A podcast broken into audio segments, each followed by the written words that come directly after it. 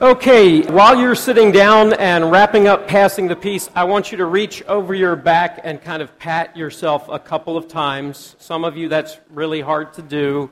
You need to stretch more before you come to church. We don't often talk about missions at Gateway, and I think a pat on the back is well deserved.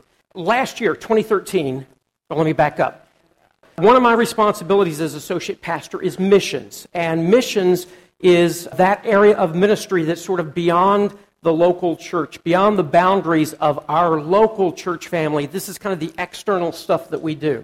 So we budget last year, 2013, I think it was around $40,000 out of a $600,000 budget that went to missions. But on top of that, that's money that goes regularly to people like Ina and her ministry or like Jack and Sherry, just try to help them undergird financially their needs. Then there was probably another ninety to $100,000 that more than 50 people from Gateway spent on mission trips. They invested and raised money to go and do hands on ministry in other places, from Philadelphia and West Virginia to Haiti, the Dominican Republic, and Zambia. There was one week in the summer of 2013 that I had 25, I think it was almost 30 people from Gateway that were in foreign countries. So that's more than 10% of our Sunday morning attendance. And that was teenagers and adults that were serving. You guys do a great job. And it's awesome to be a part of a church that gets missions. So we want to pat ourselves on the back, but we don't want to be content. I think we always want, and, and my challenge this morning is for us to be more in tune with God and to be thinking about okay, so what's next? How can I be more involved in the mission that you've called us to do? Okay, we're in a series called Missional Living, and the idea with missional living is everyday, normal, typical Christ followers who leverage their resources, their talents, their passions, and their opportunities to help other people find out who Jesus is and how much he loves them. And last week we talked about Christ's example and how that's really the blueprint that we want to follow. This morning I want to talk to you about why missions matters. Why don't we just focus on us? Why don't we focus on the local church? Why do we care about what's going on in other parts of the country? We're messed up enough, really, if you're honest, and we look around. We need a lot of help as is. So, why do missions really matter? And we want to look at two passages that kind of parallel each other. These are both taken from the very end of Jesus' earthly ministry. Read this with me. This is from Matthew 28 the very last thing that Jesus says to his disciples. And let's read it out loud together. Then the eleven disciples went to Galilee, to the mountain where Jesus had told them to go. When they saw him, they worshiped him, but some doubted. Then Jesus came to them and said, All authority in heaven and on earth has been given to me. Therefore, go and make disciples of all nations baptizing them in the name of the Father and of the Son and of the Holy Spirit, and teaching them to obey everything I have commanded you. And surely I am with you always to the very end of the age.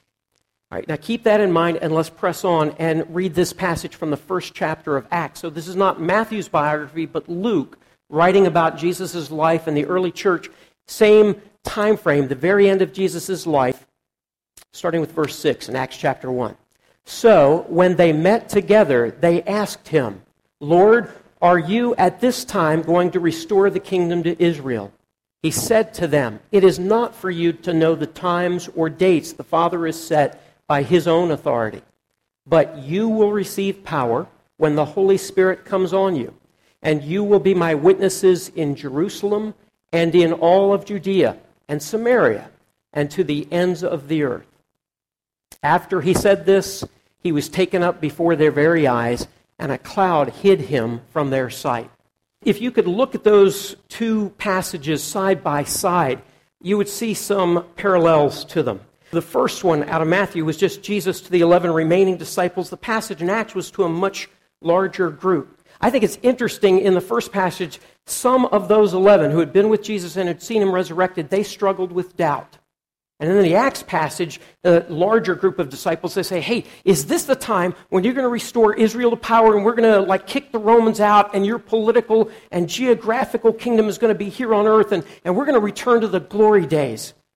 They still didn't understand that Jesus was here to introduce a spiritual kingdom. And I think, you know, there are many of us today that struggle with doubt.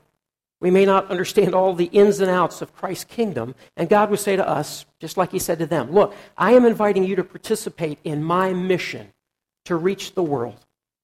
I don't care if you struggle. I don't, I don't care if you have it all figured out. Take what you do understand, put what faith you do have into practice, and help me in this mission.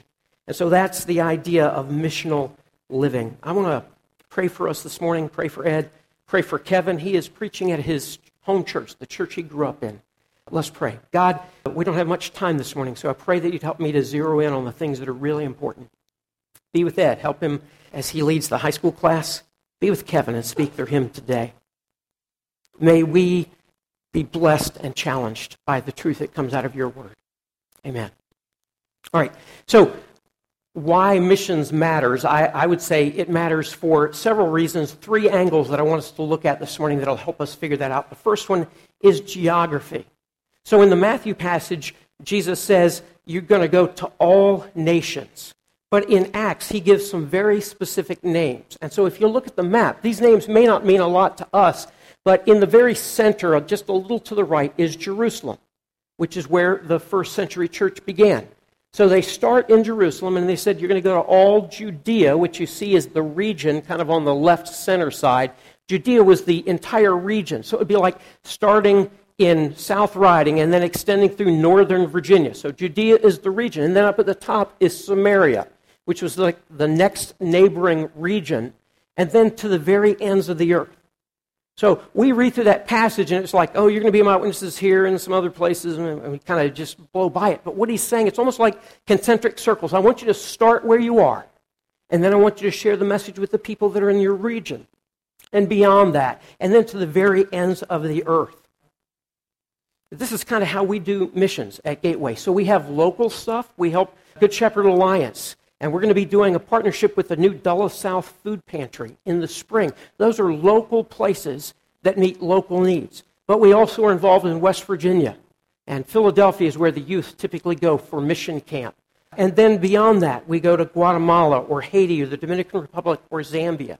So we've got things that are close in and things that are far away. And I think God has in mind for us in the years to come places that are even farther out for us farther out of our comfort zone, that are culturally a farther reach.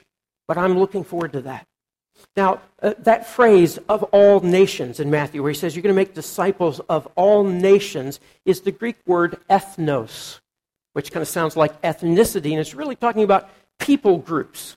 And we don't think that Jesus was thinking about countries with geographical borders when he says, take it to all the nations. He wasn't anticipating necessarily what the geography then would look like or the geography now. I think he was talking about people groups, different cultures, because in his day, as in ours, there were lots of people from different cultures and ethnicities that lived in the same geographical country.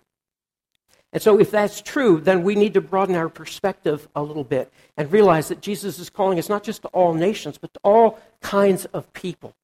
And we don't necessarily have to go to another country to find all kinds of people. God is bringing them to us here in Northern Virginia. And interestingly enough, there's also kind of a spiritual implication here. Jerusalem was the center of Jewish life, and Christ came for the Jews first, and then for the Gentiles, the people that didn't grow up knowing God, that didn't have a religious background.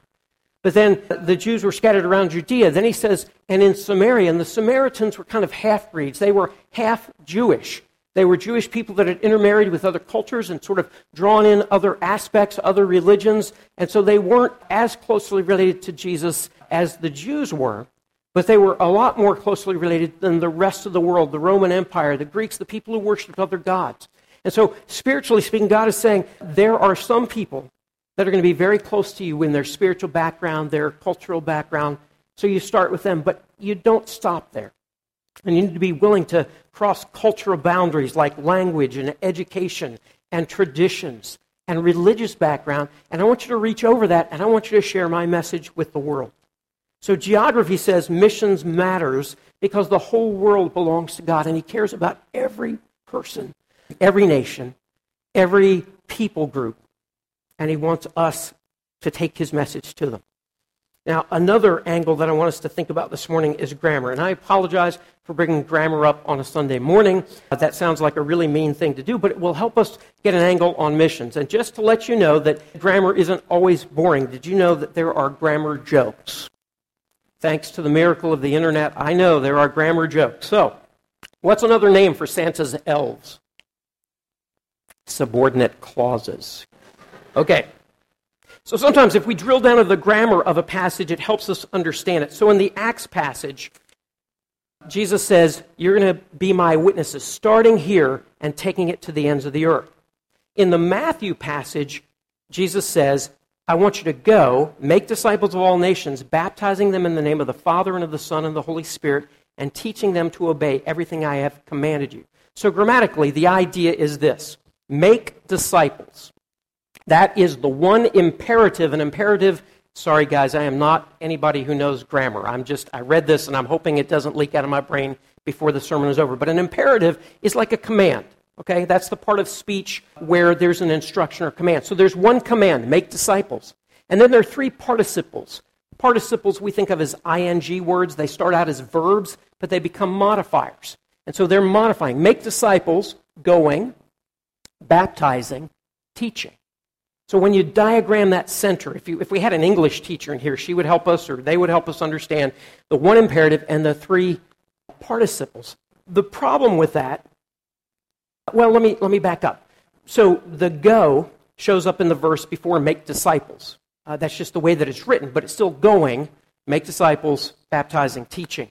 And so the idea here is there's some going, and there is some baptizing, which is the outward ceremony that lets people know you've made an inward commitment to Christ. So we've got people going, we've got people who are responding to the message of Christ and making that commitment. But then you're teaching them. And he says, Teach them everything that I've taught you. So that they become fully formed people. A lot of times the church has focused on getting people to cross the line of faith, but not really done a very good job of helping them grow into fully formed Christ followers who then can model it for other people. So this process is about making disciples. And so most translations read, Go, make disciples, baptizing them, and teaching them.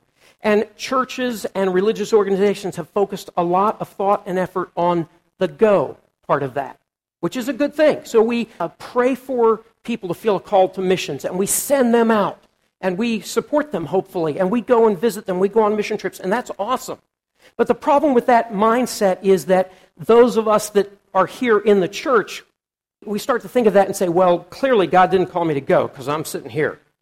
And if the go doesn't apply to me, then maybe the baptizing and the teaching doesn't apply to me. Maybe the way that we do this is we send some other people out. So I'm just not one of the goers. You know, I'm kind of one of the sitters. I'm one of the stayers. I'm one of the do nothingers. And I'll pray for them and I'll help support them, but they're the ones that go and do that work. But Jesus wasn't just talking to his closest followers here, he was talking to his church. And the responsibility to go and to baptize and to teach, that belongs to all of us.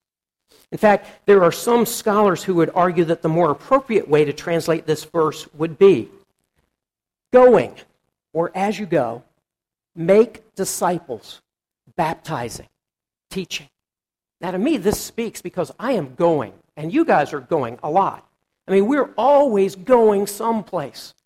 And what he's saying would be wherever it is you're going, while you're going, here's the bottom line. Don't worry about where you're going or, or how you're getting there. That's really the peripheral point. The main thing, the mission that I have given you as my people is to make disciples. So wherever you're going, whatever you're doing, you're supposed to be making disciples, helping people begin a relationship with Christ and grow until they're fully formed followers. And interestingly, that parallels what Jesus said in Matthew 10 7, where he sent his disciples out the first time to preach to the Jews. So, Matthew 10 7, Jesus says, As you go, proclaim this message the kingdom of heaven comes near. So, that idea, regardless of which way you translate it, is there's some going, and the going is supposed to be us. And there's some baptizing, that's supposed to be us, helping people begin a relationship with Christ. And the teaching, that's supposed to be us, modeling it and encouraging and coming alongside people who walk with Christ. And the bottom line is we're all supposed to be engaged in this making of disciples. We may not go to another country, but we're still challenged to make disciples. Parents, I think one of the most important things you could do for your children if you want them to be fully formed spiritually is to go on a foreign mission trip with them. I have been on mission trips where there were kids that were six or eight years old. And in West Virginia, I, I know you probably don't encourage it, but I was on a mission trip where the six or seven year old, they ended up playing with West Virginia kids whose home we were working on. And it was like, what a cool picture that even a kid who's six or seven understands this life on life, person to person, incarnational kind of ministry. That's what God calls us to do and to be. And I had the privilege of seeing each of my children as teenagers on a couple of different occasions on mission trips. And it was cool as a parent to see God using them. But I think they would also look back and say to them, those were some of the most meaningful spiritual experiences they've ever had in their life. For me, when I'm on mission trips, it helps me see God at work. It helps me to tune in and hear Him better when I'm not surrounded by all the chaos that I incorporate into my life. You know, carrying a, a cell phone 24 7, looking at my watch. When we used to go to Nicaragua, the people there would say, just take off your watch. Nobody pays attention to that. That's make believe time. That's not real life. And when you begin to slow down and you see God at work, it begins to kind of like tune you in better to God. And I find when I get back from mission trips, I'm far more missional minded. I think the going is something that I would challenge everyone here to be more involved in. One last angle I want to touch on this morning is strategy. Because thinking about strategy will help us better understand the importance of missions.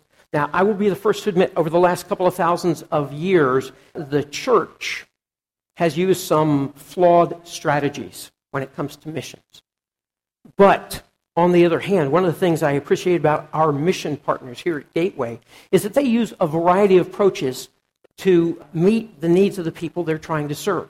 So, with Hope Force, they go in right after disaster when people are just crushed and hope is gone, and they need somebody to be there to not only stand beside them and talk to them and listen to them, but to help them just clean up the chaos. That's awesome.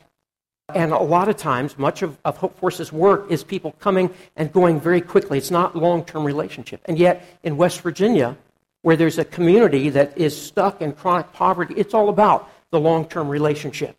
Or last week, we talked with Ina York, and I love this picture. Some of you might recognize the Fall family there. Ina has just invested her life in this little tiny village, and she's allowed us and invited us to come and serve with Vacation Bible School and sports camps and hanging out with the kids. And that serves that village, but it also grows us. Next week, you'll hear about a little different approach that's taken by Every Orphan's Hope. Gary Schneider is going to be with us. And then the week after that, we want to talk to you about Krista Eagle. Many of you guys know uh, Tim and Terry's daughter, who is a campus minister. And then also Glenn Pruitt, who is a Bible translator with Wycliffe. So each of these people has a different approach, a different strategy, because they're tackling a different piece of the mission's puzzle. But overall, the mission is the same to make disciples, to spread the word, to help all kinds of people in all kinds of places understand how much God loves them and how much that love can make a difference in their lives. But most importantly, God's strategy for missions. God's strategy is to use us, not somebody else who goes, it's to use us. And every one of us in here today is called to be a part of that. In Acts 1 8, Jesus says, You will be my witnesses. For the very first time in my life, I got called up for jury duty this week. I've never had that privilege that civic contribution.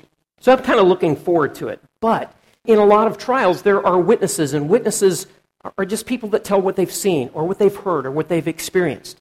An expert witness, that's somebody different. They weren't actually there, they're analyzing it after the fact. But a witness is somebody who gives an authentic, credible account of what they've seen, what they've experienced, or what they've heard. God doesn't ask us all to be experts in theology. He doesn't ask us to operate free of doubts or questions about our faith. He doesn't ask us to have everything figured out about the Bible.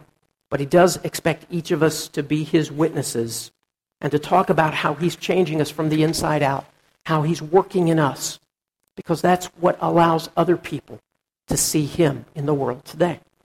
I don't know if any of you guys heard this story about Shubham Banerjee. He is a 13 year old California kid. He's the youngest kid to ever have venture capital funding. Intel is investing a couple hundred grand in his science fair project. Kind of impressive, right? He's a Lego addict, and so he used Mindstorm Robotics parts plus some stuff he picked up at Home Depot, and he constructed a Braille printer for blind people that can be produced for 80% less than what's on the market right now. 80% less. Think about if somebody can make iPhones for 80% less. I mean, that would blow up the market.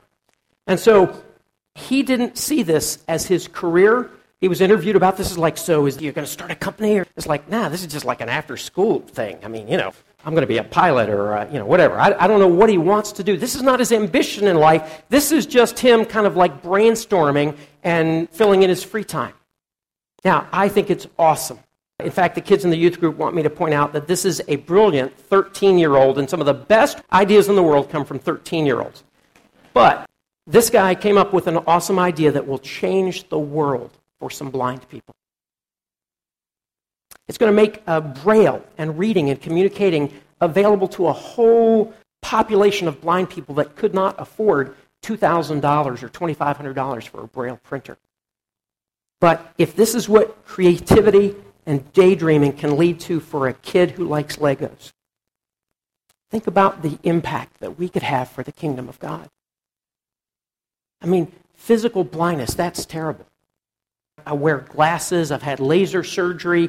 Ed had problems with his contacts this morning. It's a pain in the neck if you've got eyesight, but it's just not perfect, you know? So think about how terrible it would be to be blind. So, awesome that he's come up with a way to help blind people. This innovation will improve the quality of life for a lot of people. But I would argue that spiritual blindness is far more prevalent and far more devastating. And in order for God's people to accomplish God's mission of bringing his hope and light to the world, every one of us has to be fully engaged, bringing our creativity, our daydreaming, our thoughts, our talents our experience, our relationships. We all have to focus that on the mission that God has given us. You may not speak a foreign language, but you could take a meal to your next door neighbor. They may not know the words you're saying, but they will get the actions. For me, I feel like God has been trying to cultivate in me a heart for people that are not like me. I got to be honest, I like middle aged people from America. I feel very comfortable if they're shorter and dumpier looking than me, I'm really comfortable. You know, if they have less hair, if they have more gray, I really like hanging out with them because I look young by comparison. When I go out to Winchester and visit my mom at her retirement community, everybody thinks like, gosh, that guy looks, he doesn't look any older than like 55 or something. He's awesome. Because you have to be 70 to live there. I don't tell them I'm just visiting. They just, I got a lot of little old ladies that shuffle behind me thinking I'm the, the hot new guy at the retirement community. So I don't like hanging out with people that are different. It's kind of out of my comfort zone. But God has been saying to me, I want to change your heart. And I had a I prayed a lot when we were in California and in San Francisco because I'm not a city guy. And when I go to Nashville, where Abby lives, I'm not a piercings guy. I don't have any tats or metal pieces sticking out of my head. And it just, you know, it kind of feels weird to me. But God doesn't want me to feel weird. He wants me to look at people and look below the surface and see the need. He wants me to look with eyes that are like His and see His heart for all kinds of people all over the world who don't know Him and who are desperate. And they don't even have a clue how desperate they are. So I want us to close in prayer, and I want to ask you to bow your head. And I want you to take just a moment to talk to God and also to listen to God. And I want you to ask him not, hey, God, do you want me to be involved in missions? I want you to ask him, God, how do you want me to be involved in missions? What's the next step for me? What do you want me to do? Let's just take a moment and listen for his voice. Father, would you please give us eyes to see all of the brokenness in the world around us? we look around and we see, in Northern Virginia anyway, mostly people who are comfortable. Help us to look below the surface and see their need for you. Help us not to be blind to the people in other parts of the world, other parts of our own state, who have very real needs that you expect us to meet. Give us hearts that break as your heart does. Give us hands and feet willing to get into the action, willing to get dirty to accomplish your mission in the world. Burn in us like a fire for the sake of your word. And as we hear your voice, may we say yes and respond in whatever way you prompt us to. We want to be useful to you in accomplishing your mission. We pray that you would make us that way. In the name of Jesus, amen.